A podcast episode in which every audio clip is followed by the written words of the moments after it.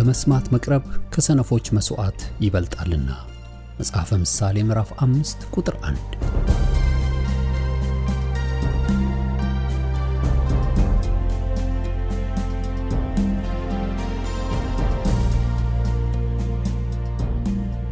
ይህን የእውነትና የሕይወት ድምፅ አገልግሎትን ለማድመጥ መቅረቦ ብልህነት ነው። ስለዚህ ጊዜውን ሰጥተው ለማድመጥ መወሰኖ ማትረፊያ ይሆኑሎታል። በዚህ አገልግሎት የእግዚአብሔርን ቃል ብቻ ይማራሉ። በተለያዩ ርዕሶች ላይ ውይይቶች፣ ጥያቄና መልሶችም ይካሄዳሉ። እርስዎ ከዚህ ቀደም በግል ጊዜው መጽሐፍ ቅዱሶትን ሲያጠኑ የተፈጠረቦት ጥያቄ ቢኖር በቃሉ ባለቤት በመንፈስ ቅዱስ አማካኝነት ምላሽን እንዲያገኙ ወደዚህ አገልግሎት ጥያቄውን መላክ ይችላሉ።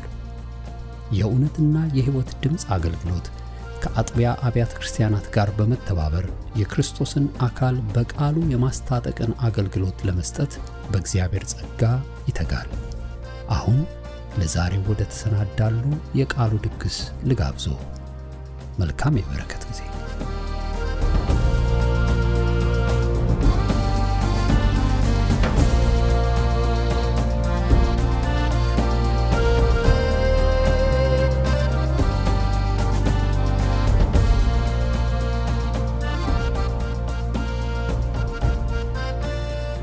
የጌታ ጸጋና ሰላም ከሁላችሁ ጋር ይሁን። እንደምናደራችሁ፣ እንደምንዋላችሁ።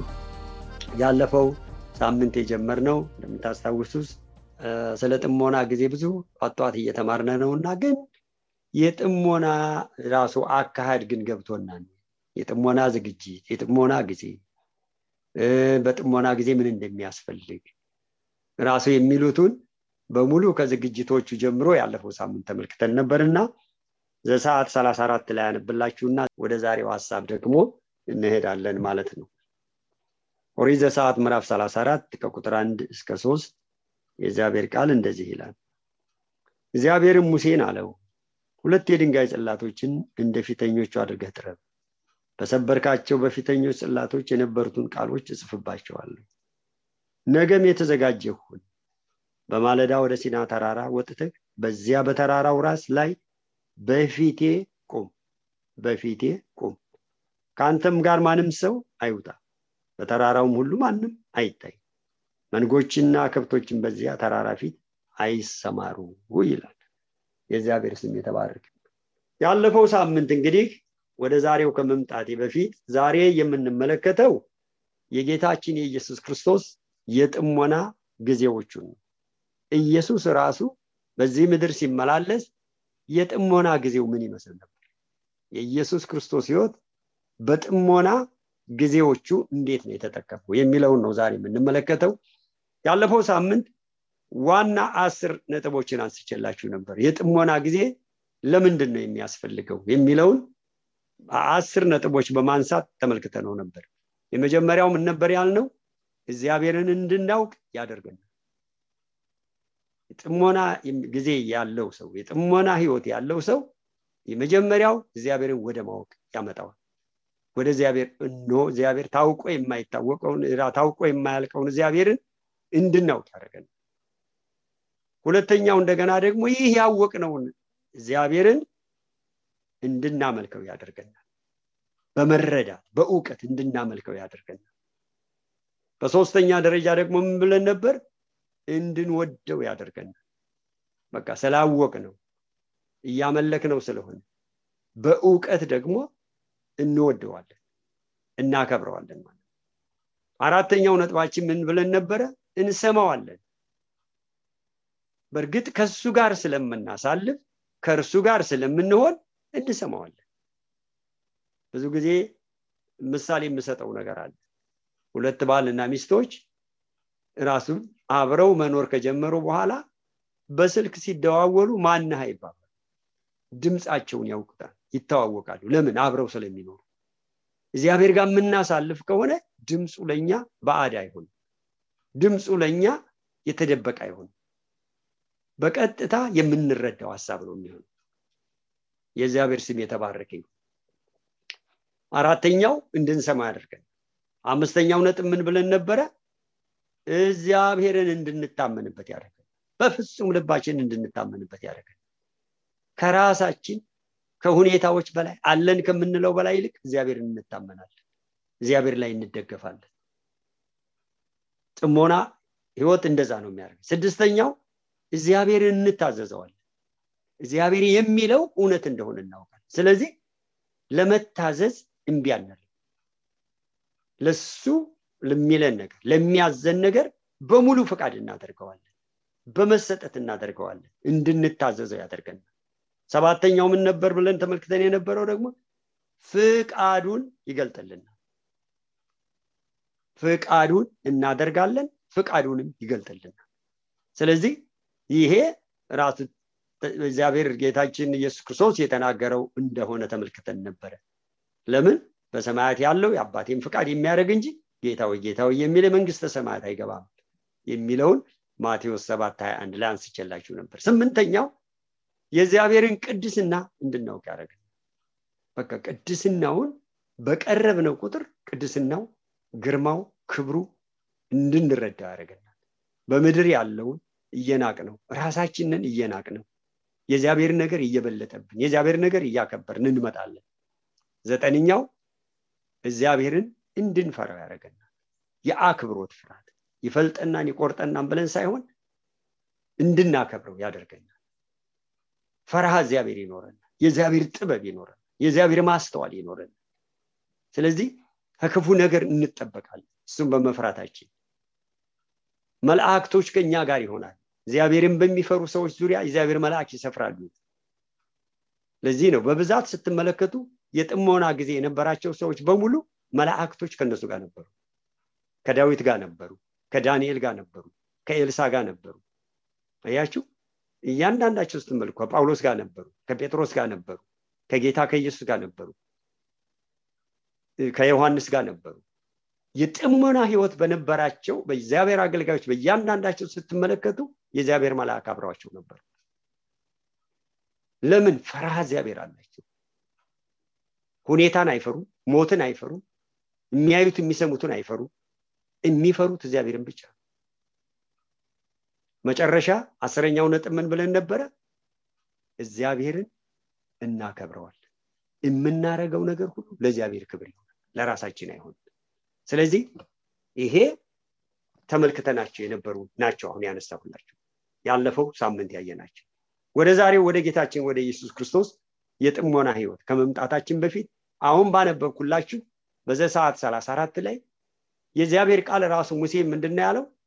ወደ ተራራው ውጣ በፊቴ ቁም በፊቴ የጥሞና ህይወት ከምንም ነገር ጋር የሚያዛል በዚያ ቦታ ላይ አለው ራሱ ከብቶች እንዳይኖሩ በጎች እንዳይኖሩ አንዳንድ ጊዜ የጥሞና ጊዜ ብለን ከጌታ ጋር የማሳልፍበት ነው ብለን ነገር ግን የስራችንን ሀሳብ የቤተሰባችንን ሀሳብ የሀገራችንን ሀሳብ ያለንበትን ችግር ሀሳብ ያን ሁሉ ኮተት ሰብስበን በጥሞና በእግዚአብሔር ፊት ለመሆን እንሞክራለን። ሁኔታዎች ጋር ነው እንጂ ያለ ነው እግዚአብሔር ጋር እነዚህም ሁሉ ተዋቸው። በቃ በፊት ይሁን የጥሞና ጊዜ እግዚአብሔር ጋር መሆን በቃ ማሳለፍ። ልክ የሚዋደዱ ባልና ሚስቶች ራሱ ወደ vacation ሲሄዱ ምንም አይነት homework ይዘው አይሄዱ ምንም አይነት ራሱ የኮምፒውተር ስራ ይዘው አይሄዱ የሚያሳልፉት ጊዜያቸው ከራሳቸው ጋር ለምን? ስለሚዋደዱ። ለራሳቸው ጊዜ መስጠት ስላለባቸው። ከስራም ከሁኔታም ዞር ማለት ስላለባቸው። እግዚአብሔርም ጋር ደግሞ በጥሞና የምናሳልፈው ልክ እንደዚህ ከእግዚአብሔር ጋር ብቻ። ሌላ ኮተት ይዘን መቅረብ አንችልም ከብቶችም በጎችም በተራራው ላይ እንዳይመጡ።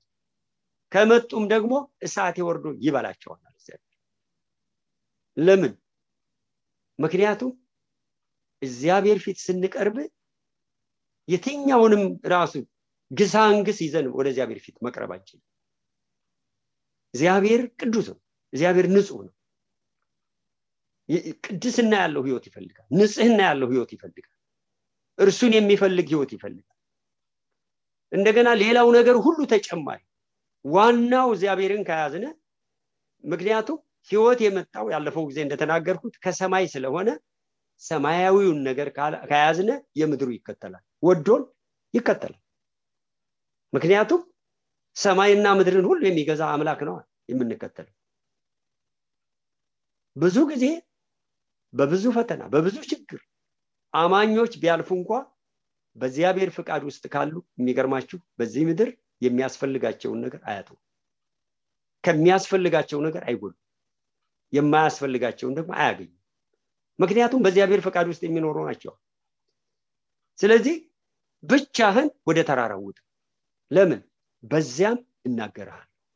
አያችሁ የጥሞና ጊዜ ሰው እግዚአብሔር ጋር ሆኖ የእግዚአብሔርን ድምፅ የሚሰማበት እንደገናም ደግሞ የእኛን ደግሞ ራሱ ችግርም ሆነ የእኛንም ሀሳብ ሆነ የእኛን ጥያቄ ለእግዚአብሔር የምንነግርበት እግዚአብሔር ደግሞ ለእኛ መልስ የሚሰጥበት የእሱን ድምፅ የምንሰማበት አብረን በህብረት እግዚአብሔር ጋር ፌሎሽፕ የምናደርግበት የተቀደሰ ጊዜ ወገኖች ስለዚህ የጥሞና ጊዜ አንድ ስርዓት ፈጽመን የመሄድ ጉዳይ አይደለም ወገኖች ወይም ደግሞ አንድ ፕሮግራም የመፈጸም ጉዳይ አይደለም ስለዚህ በጣም እንዲገባን ያስፈልጋል።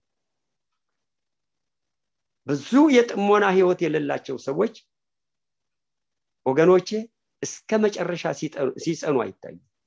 ጸንተው እስከ መስቀል ድረስ የሞቱት ሰዎች ወገኖቼ የጥሞና ህይወት የነበራቸው ሰዎች ናቸው።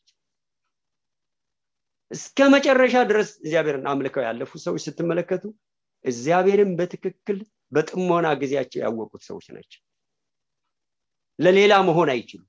በቃ አንድ የተረዱት ያወቁት እውነት አለ። የእግዚአብሔር ራሱ ህልውና ለነሱ እውነት ነው። ልክ ከሰው ጋር ተቀምጠው እንደምናየው ሰዎች ጋር ሆነ እንደምናየው እግዚአብሔር ከኛ ጋር መሆኑ ያን ያህል ውን ነው።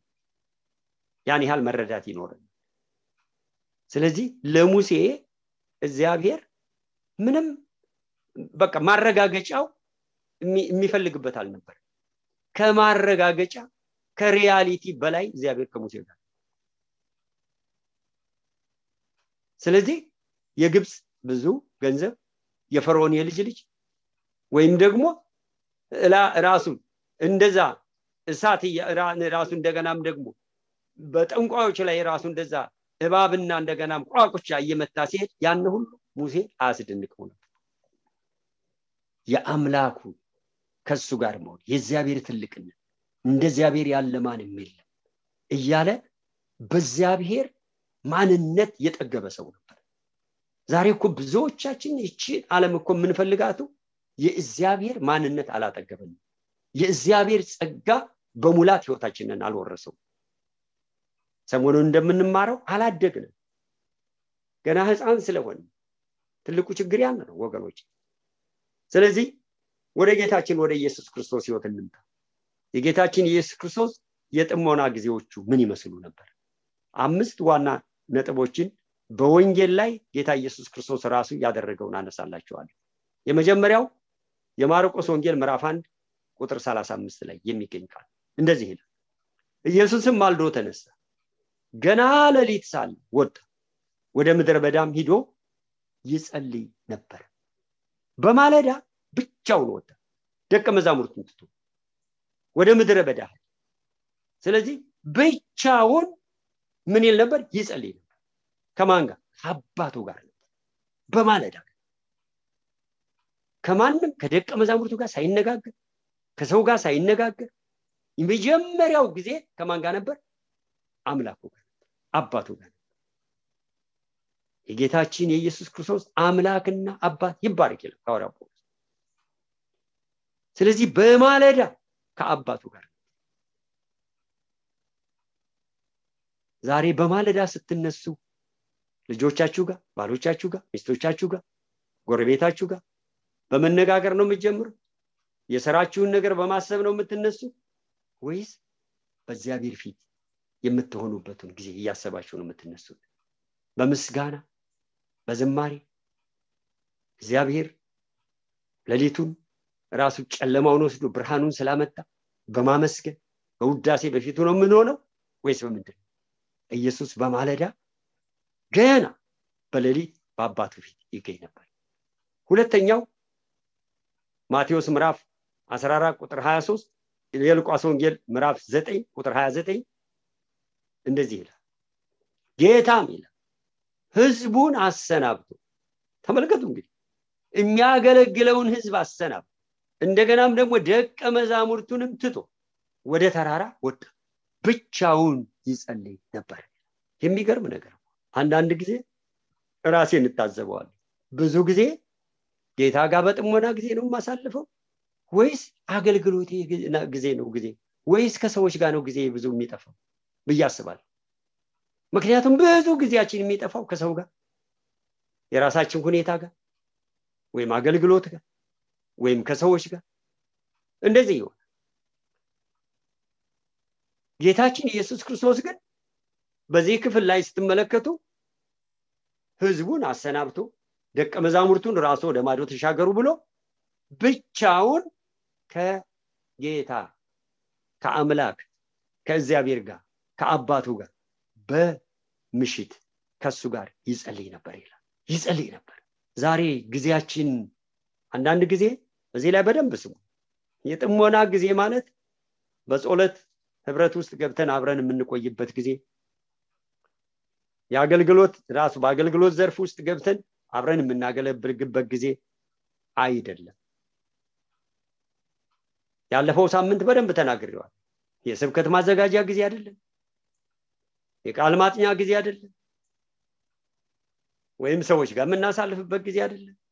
የአገልግሎት ጊዜ አይደለም እግዚአብሔር ጋር የምናሳልፍበት ክብር ለእግዚአብሔር አብ ወልድ መንፈስ ቅዱስ ጋር ከስላሴ ጋር ህብረት የምናደርግበት በመክብብ አራት አስራ ሁለት ላይ በሶስት ገመድ የተፈተል አይበጠስም ይላል። ስለ ባልና ሚስት የእግዚአብሔርን አብሮነት ሲናገር ወገኖቼ ይሄ የጥሞና ጊዜ ልክ እንደዚሁ እግዚአብሔር ጋር የምናሳልፍበት ጊዜ በቃ ቅድም እንዳልኳችሁ ራሱ ደግሞ የእግዚአብሔር አብሮነት የቅዱሳን መልአክ አብሮነት ሁሉ የምናይበት ጊዜ ነው። ይሄ ወገኖቼ ዝም ብለን አይደለም የምንናገረው ራሱ። ተረት ተረት አይደለም ወገኖች ይሄ በህይወታችን ያየነው እውነት የእግዚአብሔር ስም የተባረከ ይሁን። መላእክቶች ከሰው ጋር ይሆናል በእርግጥ እግዚአብሔርን ከሚፈሩ ሰዎች ጋር ይሆናል እግዚአብሔርን በሚፈሩ ሰዎች ዙሪያ እግዚአብሔር መልአክ ይሰፍራል ያድኗቸው አምላኬ መልአኩን ልኮ የአንበሶችን አፍ ዘጋ እነሱም አልጎዱኝ ማለት ዳንኤል ስድስት ላይ። በሁለተኛ ነገስ ምዕራፍ ስድስት ላይ ራሱ የሳት ሰረገሎች ሁሉ በኤልሳ ዙሪያ ነበሩ። ኤልሳ ምሮስ የሲሪያን ሰራዊት ሁሉ አሁን አሳውራቸዋል አይናቸውም ታወር መዝሙር 34 ላይ እግዚአብሔርን በሚፈሩ ሰዎች ዙሪያ የእግዚአብሔር መልአክ ይሰፍራሉ ያድኗቸው ማለት የሐዋርያ ስራ ምዕራፍ ስምንት ፊልጶስም ራሱ ራሱ ወደ አዛጦን ሄደ። በምን? በመልአክ ታጅብ የሚገርም ነገር እኮ መልአኩም መጥቶ ለዮሐንስ ሚስጥርን ገለጠ። ጳውሎስንም በሌሊት ተገልጦ አይዞ በዚህ ከተማ ብዙ ህዝብ አለው እግዚአብሔር ወገኖቼ የእግዚአብሔር አብሮነት የቅዱሳን መልአክ አብሮነት የሚኖረው በጥሞና ህይወት ላደጉ ሰዎች ነው። እግዚአብሔርን እንደ እግዚአብሔርነቱ በሚያውቁት ሰዎች ነው። በስብከት በሚያውቁት አይደለም። በአገልግሎት በሚያውቁት አይደለም። በዝማሬ በሚያውቁት አይደለም። በጥሞና ህይወት የእግዚአብሔር ማንነት በገባቸው ሰዎች በጥሞና ጊዜ የሚያሳልፉ ሰዎች የእግዚአብሔር ቃል የእግዚአብሔር ወዳጆች ይላቸዋል። በውኑ ለወዳጄ ለአብርሃም የምሰውረው ነገር አለኝ? አለ እግዚአብሔር። የእግዚአብሔር ወዳጆች ይላል እንደገና ደግሞ መጽሐፍ ቅዱስ። የጥሞና ጊዜ የሚያውቁ ሰዎች። ወገኖቼ በዚህ በጥሞና ህይወት በጣም ብዙ ሰዎች ያለፈዋል። ሩቱድ የምትባል የእግዚአብሔር ሴት ራሱ ብዙ ጊዜ ጌታ ጋር እንደዚህ ታሳልፍ ነበር ብዙ በጤንነት በጣም ብዙ ከሀያ አምስት ዓመት በላይ የተሰቃየች ሴት አራት ልጆች ወልዳ ያጣች ሴት እና መጨረሻ ላይ አንዲት ራሱ ከቀረች ልጅ ራሱ እሷ ታማ ወደ ሞት ሄደችባትና ስትጸልይ እንደገና ወደ ህይወት ተመለሰች ልጅቱ ለምንድን ነው ማየ የመለስሽኝ? አለቻት። እኔ እኮ መልካም ቦታ ነው ያለሁት። ለምንድን ነው ስትል እንደ ዳዊት እንግዳውማ እኔ ወደ አንቺ እመጣለሁ እንጂ በቃ ሂጂ ከጌታ ጋር ሁኝ አለቻት እቺ ጌታ ብዙ ጊዜ እንደምታገለግለው ይናገራል ግን በጤንነት እንትን ያለች ናት። ባሏም እንኳ መረዳት እስከማይችል ድረስ ደርሳ ነበረች ግን ከጌታ ጋር ታሳልፋለች የጥሞና ጊዜ ታሳልፋለች። አንድ ቀን ፓስተሯ ዛሬ የአገልጋዮች ስብሰባ ስላለን እንደዚህ አይነት ፕሮግራም የሚመራ ስለሌለ እኛ ስለማንኖር ራሱ እጅ እናንቺ ይህን ፕሮግራም ምን ይላል። እዛ በኋላ ያንን ፕሮግራም እሺ ብላ ተቀብላ አሁን ማታ ስትሄድ ራሱ ፕሮግራሙን ራሱ እንትን ስታይ እኔ እንዴት አድርጌ ነው የምመራው ብላ ከሰዎች መደዋወል ጀመረች ሰዓቱ ሲደርስ ለፕሮግራሙ ሰዓት ከመድረሱ በፊት። ከዛ በኋላ ፕሮግራሙ መደዋወል ጀመረች ሰው አላገኘችም። ምነው ሰው ሁሉ ዛሬ የለም ወይ ተነጥቀዋል እንዴ እስከ ማለት ደረስ ማለት መጨረሻ ላይ ያው ኃላፊነት ስለወሰድ ኮንሁና ልክ ፖልፒቱ ቁሜ በሉ እንግዲህ ዛሬ ያው አገልጋዮቹ ስለሌሉ እኔ ነኝ ፕሮግራም ምመራው ብላ ይህን ንግግር ራሱ እግዚአብሔርን ማመስገን ስጀምር የእግዚአብሔር ኃይል ወደደ። በዛ ውስጥ ከነበሩት አምሳና ስልሳ የሚሆኑ ሰዎች የእግዚአብሔር ኃይል በሙሉ መሬት ላይ ረፈረፋቸው። እሷም መሬት ላይ ወደቀች።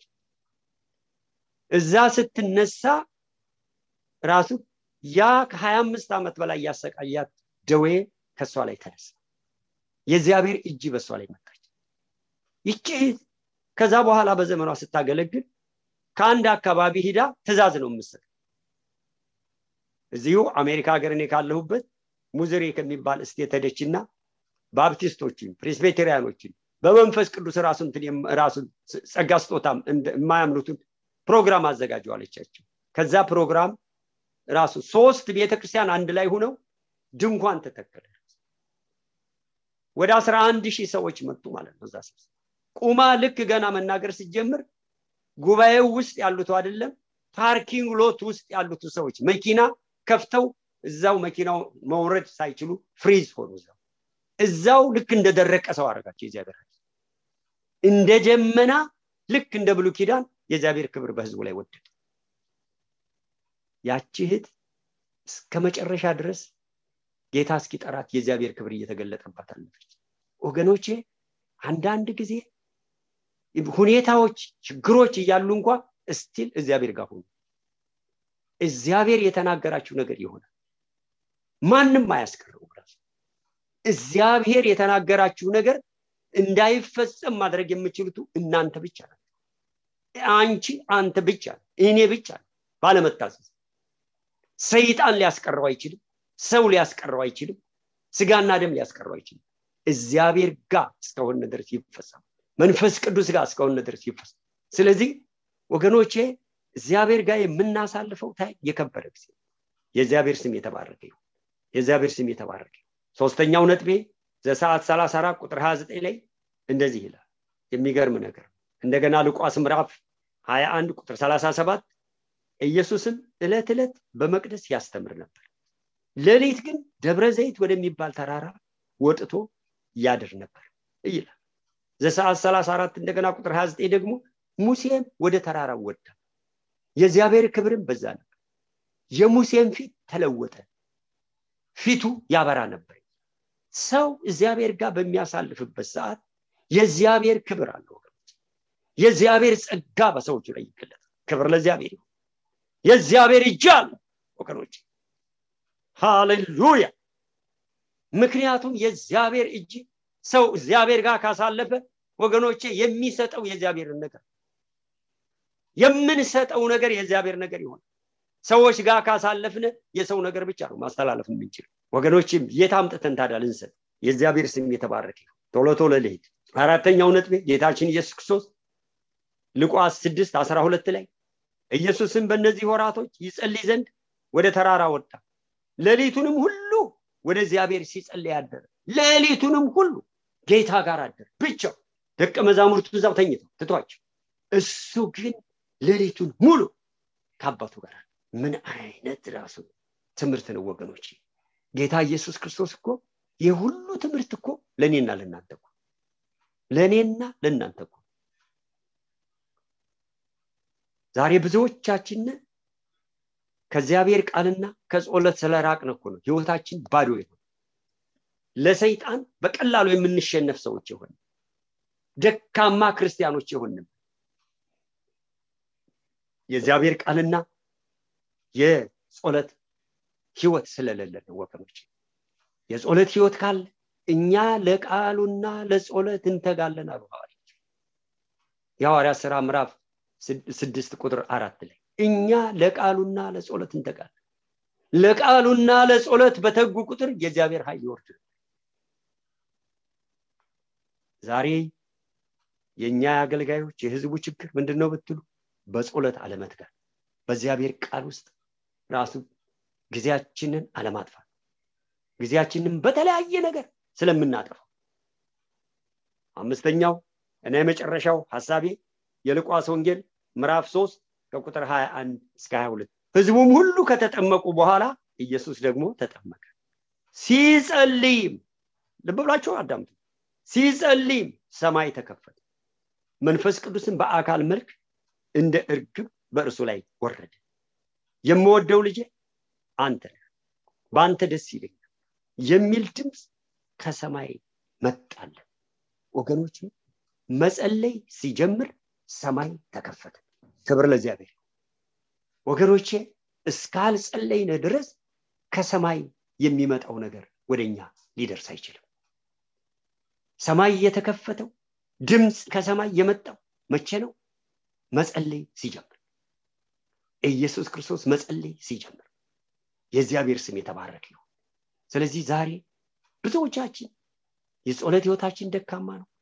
ለእግዚአብሔር ቃል ያለን ትጋት ለእግዚአብሔር ቃል ያለን ራሱ የማጥናትን ስትመለከቱ ከስብከት ወደ ስብከት እንጂ ከፍተን የእግዚአብሔርን ቃል እስቲ የእግዚአብሔር ቃል ለእኔ ምን ይናገረኛል ብለን ደፍተር ይዘን ራሱ አንዳንድ ራሱ የኮርኮንዳንሶችን ይዘን ቁጭ ብለን አናጠነው ብዙ ጊዜያችን እግዚአብሔር ቃል አናጠፋ ጸሎት ላይ አናጠፋ በዚህ ምክንያት በጣም በዚህ ዘመን ክርስትና ደካማ መስሎ ይታያል ወገኖቼ ዛሬም ሰማያት ይከፈታሉ። ዛሬም አልተለወጠም። ይህ የጌታ ኢየሱስ ክርስቶስ ጸሎት ትምህርቱ ለኛ ነው። እሱማ አምላክ እኮ እሱማ ጌታ እኮ እርሱ በሙሉ ያሳያቸው የነበረው ለደቀ መዛሙርቱ ለእኔና ለእናንተ ትምህርት እንዲሆን እንጂ እሱ እኮ ስጋ ለብሶ መጣ እንጂ መለኮቱ የእግዚአብሔር ስም የተባረከ ይሄ ጌታ አሁንም አሁንም ይፈውስ አሁንም ይዳስስ የእግዚአብሔር ስም የተባረከ